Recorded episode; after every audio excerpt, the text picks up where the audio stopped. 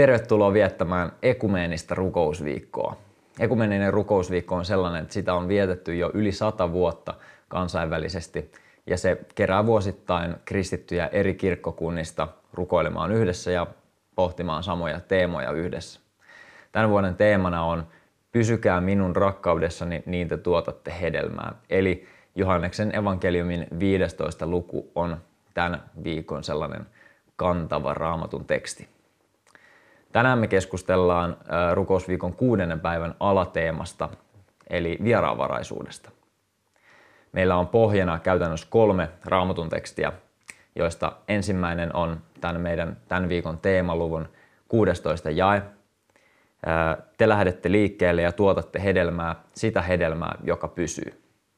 Toisena tekstinä on sitten kertomus Abrahamista, kun hän piti vieraanaan kolme enkeliä ja oikein vaati, että sai palvella heitä, kun nämä oli muukalaisina ohikulkumatkalla. Ja kolmantena tekstinä on Jeesuksen kaikille tuttu ruokkimisihme, jossa Jeesus ruokki 5000 miestä viidellä leivällä ja kahdella kalalla.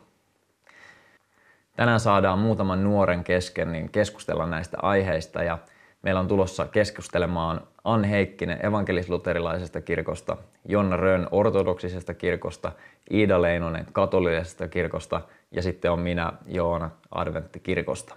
Tervetuloa mukaan!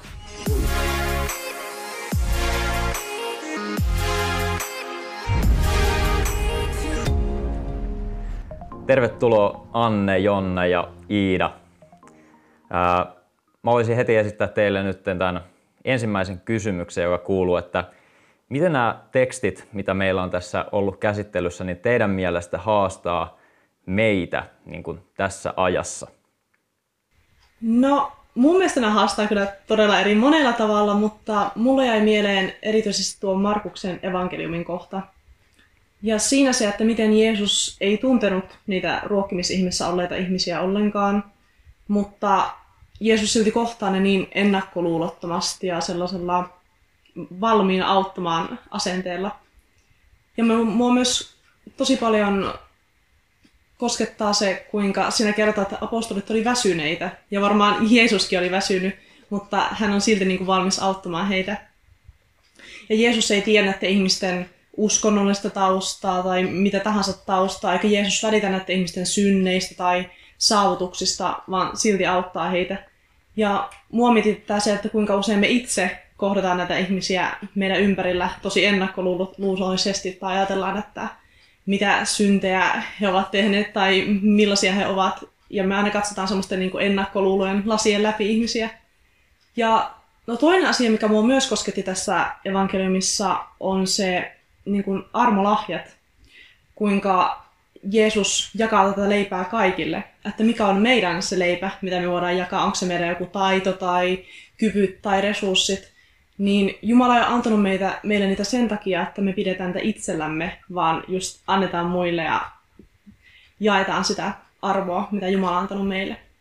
Nimenomaan, ja niin kuin sanoit tuosta ennakkoluulottomuudesta, niin ää, mua jotenkin puhutteli tuossa Abrahamin tekstissä taas se, että, että se Abraham niin kuin nimenomaan vaatimalla vaati, että se sai palvella – niitä muukalaisia, että kuinka usein me niin kuin toimitaan sillä tavalla, että me ehkä saataan suostua siihen, että me palvellaan, mutta että niin kuin, semmoisia oikeasti hyviin kohtamisiin, niihin, niihin täytyy niin kuin hakeutua, jos, jos niitä oikeasti haluaa kohdata. Niinpä. Ja jollain tavalla ajattelen, että noi jakamisen ja vieraanvaraisuuden teemat noissa teksteissä kutsuu meitä semmoiseen rohkeuteen ja itsensä alttiiksi laittamiseen jotenkin omalle epämukavuusalueelle, sillä se ei ole aina ihan helppoa, että osaisi olla täysin ennakkoluuloton tai jotenkin rohkea. Se on myös välillä pelottavaa. Ja, ja siksi jotenkin mä ajattelen, että Jeesus kutsuu meitä ja Jumala kutsuu meitä rohkeuteen ja semmoiseen ep- omalle epämukavuusalueelle. Kyllä. No nyt kun meitä kutsutaan sinne omalle epämukavuusalueelle ja olemaan vieraanvaraisia ja myötätuntoisia, niin mitäpä haasteita meillä on sitten olla niin kuin yhtä vieraanvaraisia kuin Abraham tai yhtä myötätuntoisia kuin Jeesus? No mun mielestä on aika inhimillistä, että me ei aina pystytä jotenkin olemaan yhtä vieraanvaraisia kuin Abraham tai jakamaan yhtä lailla kuin Jeesus. Ähm, että semmoinen armollisuus tavallaan on tosi tärkeää. On tärkeää myös tunnustaa ne ja tunnistaa ne omat rajat. Mutta sitten toisaalta mä ajattelen, että semmoinen kristillisen kilvoittelun lähtökohta myös rohkaisee siihen, että me pyrittäisiin toteuttamaan lähimmäisen rakkautta ja, ja tarkasteltaisiin sitä, miten me pystytään hyvään ja pyritäänkö me hyvään. Joo, mä oon kyllä ihan samaa mieltä Annen kanssa, että pitää muistaa olla itseään kohtaan armollinen, mutta samaan aikaan, mikä mulla tuli mieleen, että pitää myös huomata ehkä se oma syntisyys tietyllä tavalla, että kun me kohdataan ihmisiä niin ennakkoluuloisesti ja ehkä me usein myös ajatellaan, että me tiedetään, millaista on kävellä toisen ihmisen kengissä, vaikka eihän me oikeasti tiedetä, niin ehkä silloin meidän se oma lähtökohta ja se meidän asenne on jo niin kuin lähtökohtaisesti se väärä. Että kun me ei pystytä näkemään sitä toista ihmistä Jumalan kuvaan, eikä me pystytä näkemään, että se toinen ihminen on oikeasti rakkauden arvoinen, meidän rakkauden arvoinen ja Jumalan rakkauden arvoinen, niin siinä taustalla kuitenkin vaikuttaa aina se meidän oma ylpeyden tai itsekyyden syntisyys. Ja siinä on myös kyse ehkä semmoisesta omasta mukavuusalueella olemisesta, että kuinka usein me ajatellaan, että nyt on niin helppoa vaan olla tekemättä mitään, vaikka tosiasia on se, että Jumala aina kutsuu meitä menemään sinne ihmisten keskelle, olemaan erilaisten ihmisten kanssa ja kuuntelemaan muita ihmisiä. Tosi hyviä ajatuksia siitä, mitä itse just lähtee miettimään, on se, että, niin kun, että miten löytäisi siihen sit sen tasapainon, että osaisi niin kun, olla tarpeeksi rohkea ja tarpeeksi avoin, koska se vaatii kuitenkin voimia että miten muistetaan, että ollaan armollisia myös itselle ja toteutetaan vaikka rakkauden kaksoiskäskyä sillä, että rakastetaan sekä itseä muita että Jumalaa niin, että ei vaikka väsytä siihen, vaan jaksetaan olla avoimia ja rohkeita. Niin sit siinä on ehkä haasteena just se, että miten löytäisi sen oman roolin, että miten itse pystyy vaikuttamaan niihin asioihin. Joo. Mitäs tota, kun jotenkin meillä maailmassa on kuitenkin sit niin paljon niitä kaikkia tarpeita ja tuntuu ehkä, että niin kuin meidän omat vaikutusmahdollisuudet on niin kuin tosi pienet siinä koko maailman niin kuin hädän edessä, niin mitä me voidaan taistella tavallaan semmoista välinpitämättömyyttä vastaan, että ei niin kuin sen kaiken niin kuin tarpeen suuruuden edessä vaan niin kuin anneta sen olla?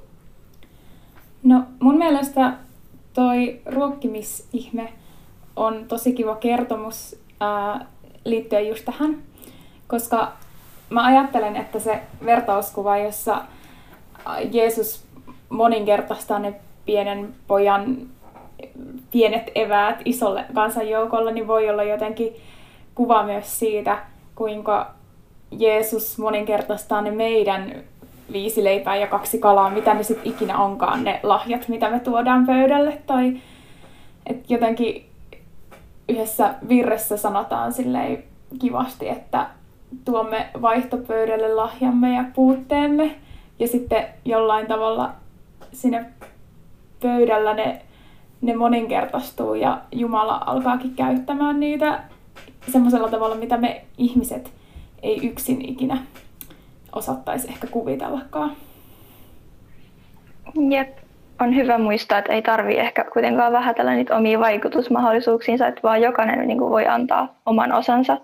Ja sille yksi keino ehkä taistella sellaista merkityksettömyyttä vastaan on se, että osallistuisi, osallistuisi ja vaikuttaisi vaikka osana yhteisöä, koska sitten pystyy sekä näkemään konkreettisesti tulosta ja vaikutusmahdollisuuksia, ja sitten toisaalta saada tukea siitä, että ei ole yksin siinä ja nähdä, että muutkin seisoo niille itselle tärkeiden asioiden ja arvojen takana mun mielestä oli tosi kiinnostavaa, mitä Anne sanoi tuosta niin ruokaihmevertauksesta, koska siinähän tosiaankin just se osuus, mitä me ihmisinä pystyttiin antamaan, niin se oli ihan uskomattoman niin kuin pieni, mutta sitten kun me annettiin se meidän oma pieni panos, ne kaksi, kaksi kalaa ja viisi leipää, niin sit siitä Jumala siunasi ihan valtavan moninkertaisen vaikutuksen. Eli se on ihan totta, että meidän ei tule vähätellä sitä, mihin me pystytään, koska me ei itse pystytäkään mihinkään suuriin asioihin ja se vaan on niin. Ja Jumala sitten siunaa loput. Mutta hei, nyt kun me ollaan tässä keskusteltu näistä myötätunnon osoittamisista ja vieraanvaraisuuksista, niin Miten me voidaan konkreettisesti nyt sitten seurata näissä asioissa Jeesuksen esimerkkiä? No mun mielestä on tosi hyvä kysymys, koska ehkä liiankin usein me puhutaan näistä asioista tosi teoreettisella pohjalla tai pinta, teoreettisella pinnalla, vai eikä päästä siihen itse konkretiaan.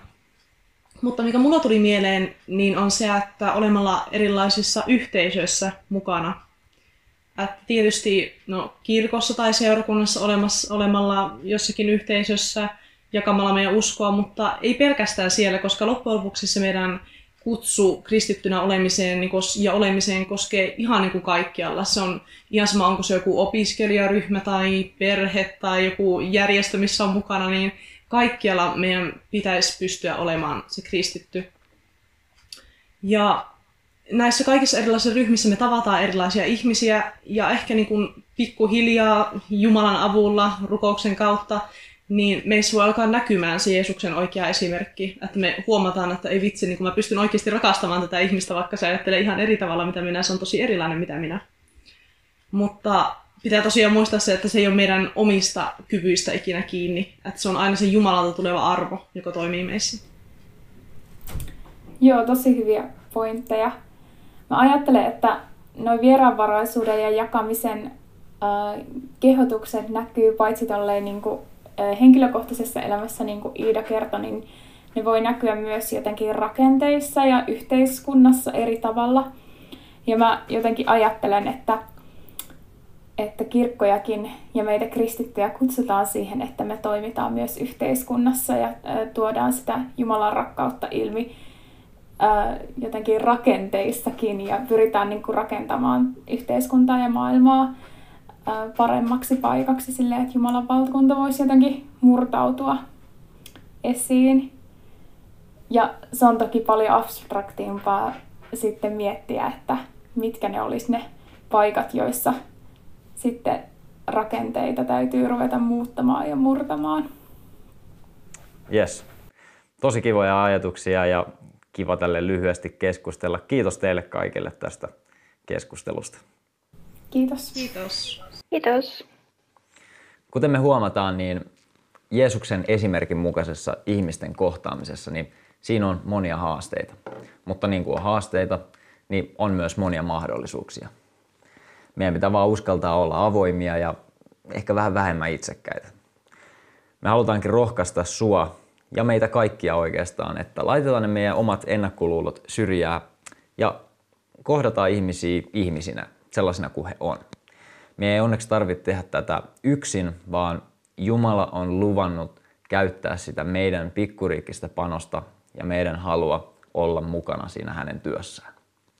Kiitos kun olit mukana tässä hetkessä ja liity vielä rukoukseen meidän kanssa. Jeesus Kristus, me tahdomme ottaa lämpimästi vastaan kanssamme olemat veljet ja sisaret. Sinä tiedät, kuinka usein koemme avuttomuutta heidän kärsimyksensä edessä. Ja kuitenkin sinä olet aina jo meidän edellämme ja olet ottanut heidät myötätuntoisesti vastaan. Puhu heille meidän sanojemme kautta, tue heitä meidän toimiemme kautta ja anna siunauksesi levätä meissä kaikissa. Amen.